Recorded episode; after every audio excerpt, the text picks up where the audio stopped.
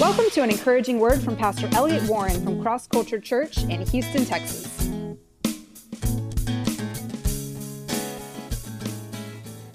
There are a lot of scriptures in the Word of God that describe what I believe, or they give us, how should I say this? They give us an understanding of where God is going, of what's happening in the earth on a macro viewpoint where we can see the big picture and it helps us begin to recognize within that big picture what God's doing now and where we must be going.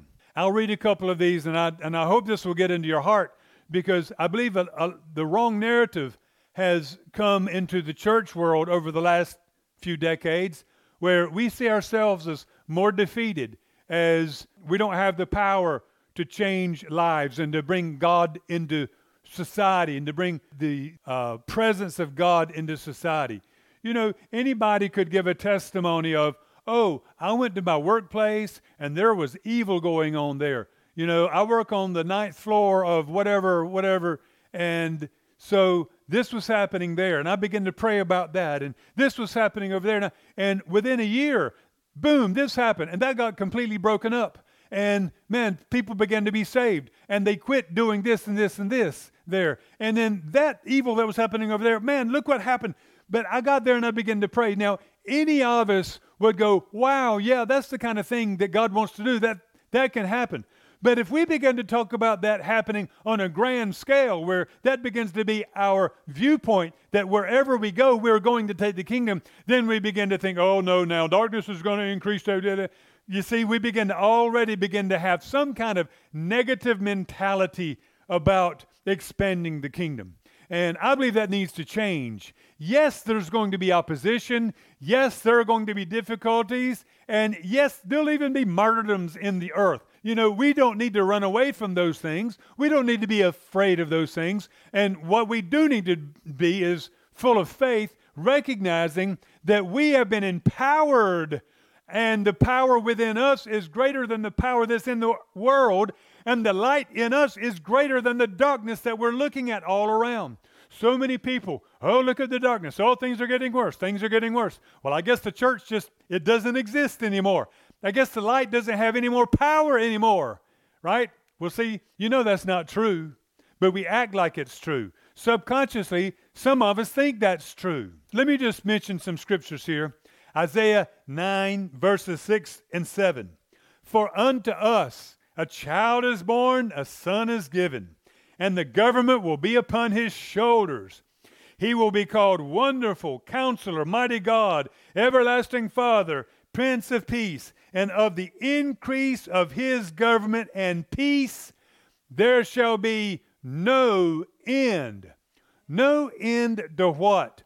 No end to increase, growth, expansion of the kingdom of God, of the power of God being released, of darkness being broken and expelled, because the light will never go forth into the earth anywhere unless in that place darkness is being broken. Because darkness is what is here naturally. Darkness fills the earth. But guess what? God says, But you're the light. You are the light. So there's another verse Isaiah 60, 1 through 3. Arise, shine, because your light's come. The glory of the Lord rises on you. For behold, darkness covers the earth. I believe that's right now.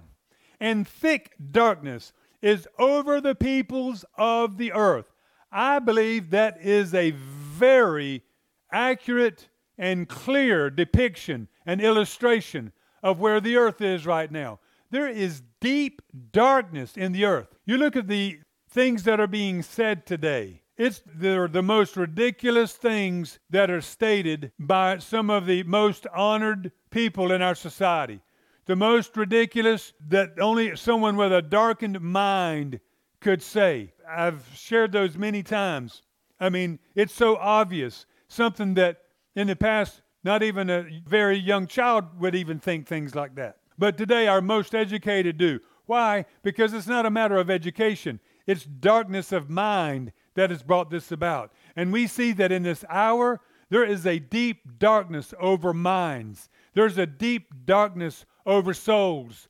There are lies that are being propagated every day, whether it's about sexuality. It's almost everything that's a major topic today has darkness in its narrative. There are dark things that are being taught us, that are being propagated, you see? And God's talking about this kind of thing. Behold, darkness covers the earth. He's not talking about physical darkness. He's talking about spiritual darkness. He's talking about darkness over people's hearts and minds. He's talking about people being blind and not being able to see clearly in life. And he goes, But the Lord is going to rise upon you, and his glory is going to appear upon you. Let me ask you this when is the glory and the light going to appear on you? It's going to appear when there's great darkness in the earth. That means now, when it's the darkest out. God is wanting you to get your mind lined up right. And He says, okay, there's darkness. I want you to be aware. It's going to get dark. Look how dark it is. But this is what you need to key in on here. But the light of God is coming upon you. Now, I think sometimes Christians read that verse and they go, oh, okay, so there's darkness, and then over here there's Christians, there's light. I don't think that's what God intended. I think what he's saying is there's darkness over all the earth. And poop, I'm putting my light in the midst of that darkness so that those that are in darkness might be saved. You see, there's darkness everywhere in our nation. There are lies. There are so many kinds of darkness. And it's been trying to encroach and come into the church, even. And I would say there are many churches that are no longer probably considered churches by God, not His churches. But anyway, you see, what God says is, My intention when it's the darkest is I am going to raise up my people. I am going to pour out my spirit. They are going to show forth my glory in the middle of the darkest times, and the nations, people from all over, are going to see the light. They're going to wake up. They're going to come out of darkness and into the light. You see, I want you to begin to get this vision. There's darkness. Don't just bemoan that fact. Go to the next step and go, Yes, but the glory of the Lord is upon us, and it's coming, and it's going to increase, and it's going to be amazing because the light that God has is a lot stronger than any darkness that's here. As we carry that light, people are going to see it, and it's going to break the power of that darkness off of their minds. I'm excited about that. Isaiah 9 2 says this the people that are walking in darkness shall see a great light. You know, who is that light, by the way? That Jesus said, We are that light now. The people in darkness are going to see a great light. And guess what they're going to do? They're going to respond. Many of them are going to come out because they're going to go, I see now. I was blind, but now I see. That light's the hope of the world. And I just want to declare to you today it's time to rise and shine. And you see, you need to get out of the last season that you have not understood, the season which was just sowing, sowing, sowing. You need to get out of that because all that was was a preparation for reaping. That's a preparation for the harvest season that's coming into your life and into the church world. Many have laid down their lives, many have lived for years and years sowing unto God, God is going to bring a great reaping. And I would declare to you, if you're just coming to the Lord, you're coming in a good place because you're going to be able to enter in to the sacrifice that many other people have made over the years. They've gone before you, made a way so that you might know Him, so that the light would come to you, so that you'd see the truth and come out of the darkness that's in this world. Now, let me just ask you to think about this. Those of you who maybe are on the fence about God and whether you should go forward, or maybe you've not given in wholeheartedly, can you not look around and realize that something's not right? Can you not see that this whole machine of this world is full of deception and darkness and evil, if you have given in to any of the lust that this world is telling you just to, oh, do this, does it feel good? Do it. Oh, do you have those kind of urgings? Well, just do it. Oh, we want to validate that in you. If that's been you, are you more fulfilled now? Are you able to say, hey, oh, this is just wonderful? Or is there still something on the inside of you going, there is something more? Every time I try to get fulfilled in anything that this world is telling me I should do, and I try to get involved in this cause and that cause, there's just still something more that I know that's there. Let me just tell you God is the only way for you to be fulfilled. You need to connect your life to God. You need to pull away from the darkness. You need to pull away from the lies. Maybe they're in your system, they're in your flesh, they drive you now. And I just want to say to you, God will deliver you from whatever has come in if you will turn to God and ask Him with sincerity God, help me out. I got myself in trouble. I yielded to the darkness. I yielded to what's in this world, but God, help me. I tell you, God will certainly help you, and He will not turn you away if you'll ask Him with all of your heart. Another verse that I'll read here is in Luke chapter, now I'll just mention it, in Luke chapter 19. Jesus says this to His people. He says, Occupy till I come. You've probably heard that verse before.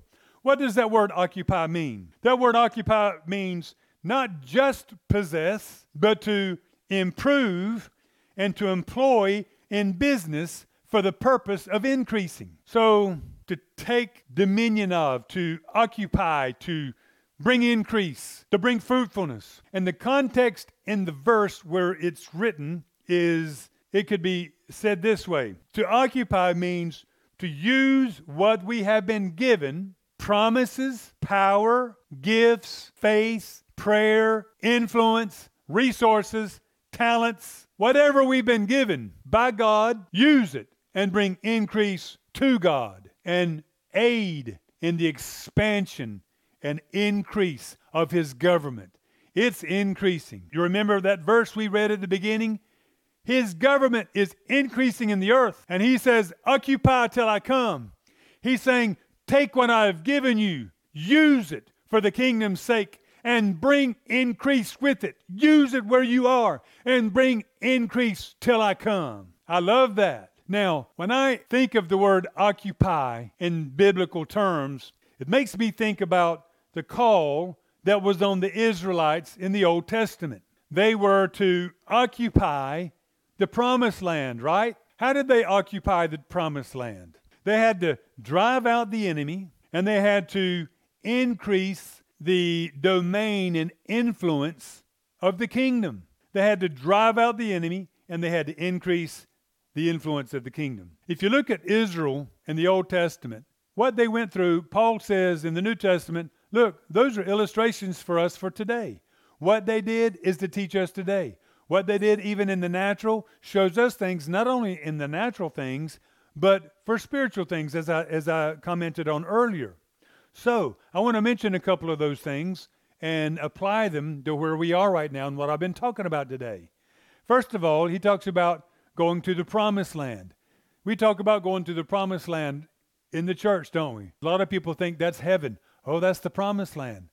Well, are there giants in heaven to fight? No, I don't think so. I surely will be surprised if I get there and find that we have giants to fight there. There are giants to fight here. So the promised land is for here and now. It's not heaven. It's a place to, to fight. It's a place to defeat giants. It's a place to d- displace the enemy.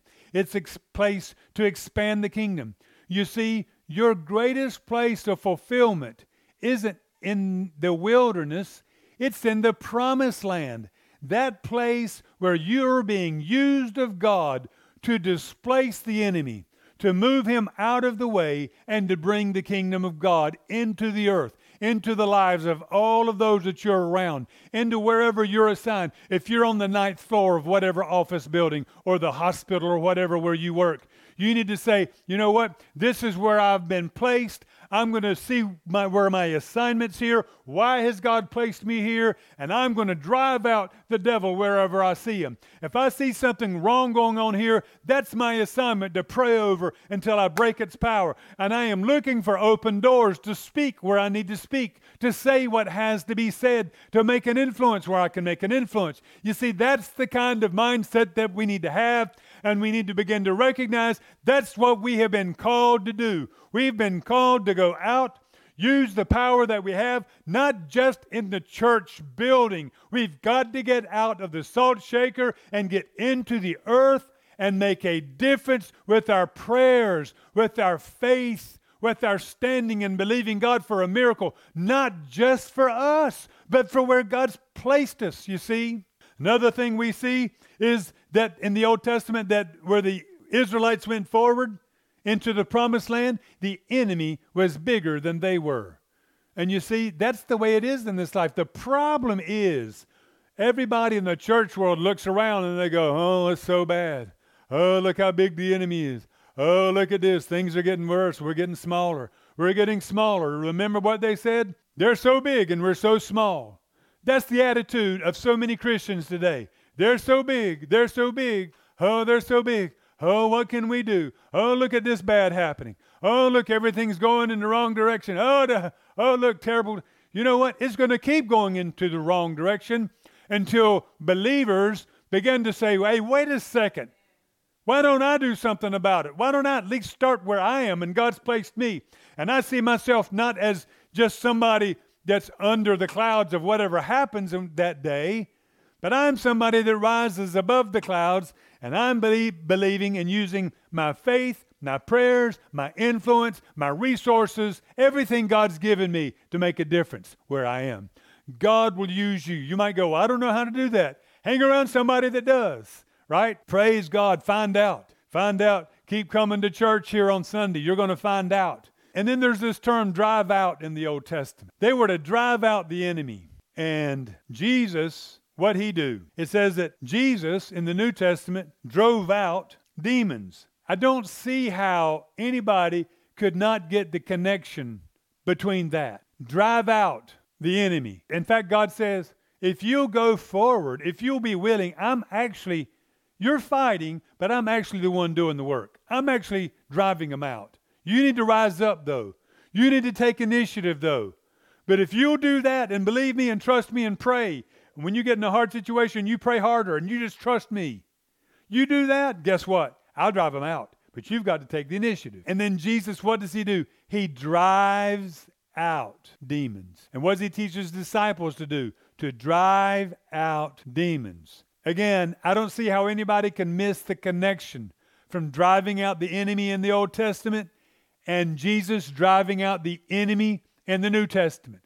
We have been called to drive out the enemy through the power of God, through believing God. I believe fully we're supposed to drive out the enemy, to possess whatever ground we've been given, where we've been placed in our territory, and we're supposed to demolish strongholds that have been built in people's lives and in their structures, maybe on the ninth floor of your office building or wherever. We need to believe God to get whatever needs to be done to bring these things down. We need to see this as a part of our assignment.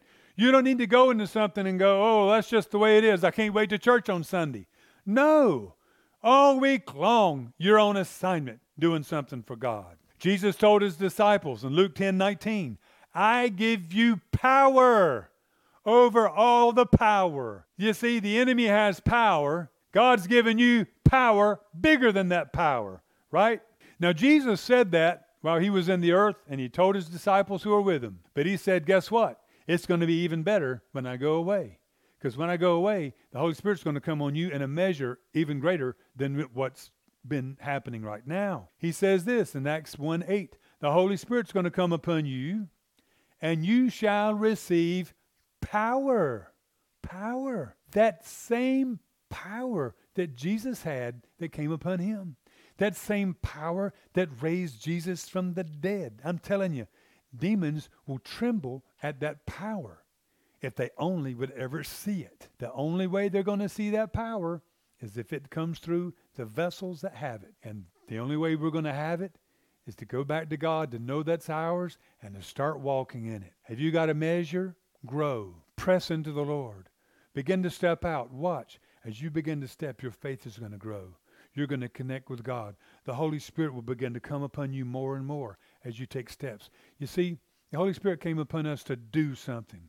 I fully believe the less we do, the, the less experience of the Holy Spirit we begin to eh, have. As they went forward, the Holy Spirit came upon them. Now, we always have the Holy Spirit from being born again if you're born again, but the Holy Spirit came upon them in Acts 1 8, and where, where, he was talking about it, and then when it actually happened, to do the works. So, why would the Holy Spirit be upon us to do the works if we're not even willing to do the works? And I believe as we go forward and we're willing to do the works, there's going to be a greater outpouring.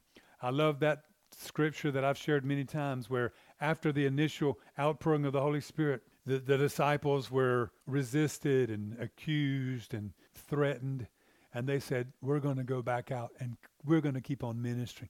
And it says the Holy Spirit was poured out again when they made that decision. And it shook the place. You see, when we decide we're going forward, when you decide, you know what, I'm not just going to sit around at work anymore. I'm not just going to sit around with, with this mess that I see going on in a part of my neighborhood. I'm not just going to say, oh, well, no. I'm going to take that as my assignment.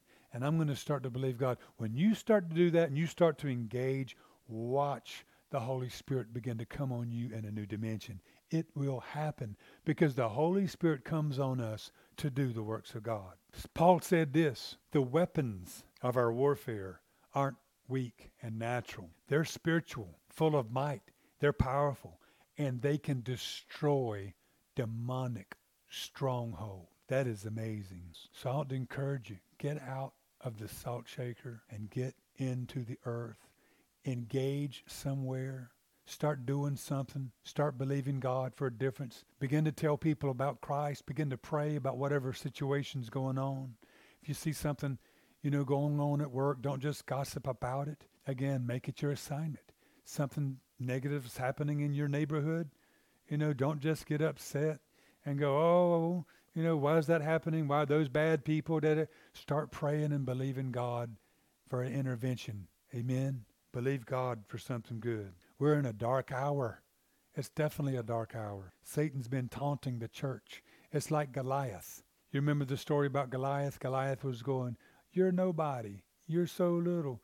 Y'all are nothing. And what were the what was the army of God, the army of God doing in front of that man? Shaking in their boots. Uh, mm, you know, and here comes a, you know, David, a young boy in his teens, his early teens. And David says, who is that guy that doesn't know God? He, he has no covenant with God, and we do. Look how we're acting, and look how he is. And that's essentially what David said. Look, I have a covenant with God. How is it? How's this going on? So David rises up and he takes the giant down. I believe this is an hour when we need to have that kind of mindset where we're where we look at the Goliaths of this world right now, yelling and saying, "Oh, y'all are nothing. We're getting bigger and bigger, stronger and stronger, more and more dark, more and more evil." We need to shake ourselves and say, "Wait a minute. Who does he think he is? He's darkness. There's power in darkness, but there's more power in the light." the light in me is stronger than the darkness in him. You see?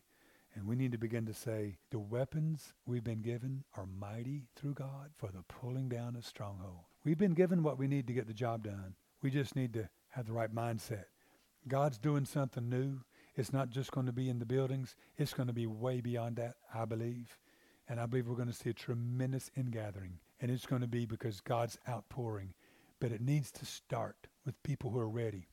You remember when Jesus came after the resurrection? It was a new day, but the disciples didn't know it. You know, they're all sad. Oh, where's Jesus? Even after he rose from the dead. Oh, who stole his body? I wonder where his body is. And then they had to grasp, oh, it's a new season. It took days for them to get it. It's a new season. It's going to be different. And then they had to be in that new mindset. The Holy Spirit's getting ready to be poured out. You see, it started out they had to wake up to the new season. But then they had to align with it because the Holy Spirit did not get poured out except that they were first praying and ready to go forward. Could you imagine the Holy Spirit being poured out on a people who are just walking around moping and saying, oh, look at the, you know, could you imagine Peter and John crying? Uh, and then the Holy, the Pentecost happened. No, it didn't happen that way. They were praying. They were looking to God. They know the season's different. They're not seeing anything happen yet, but they believe it and they're connected.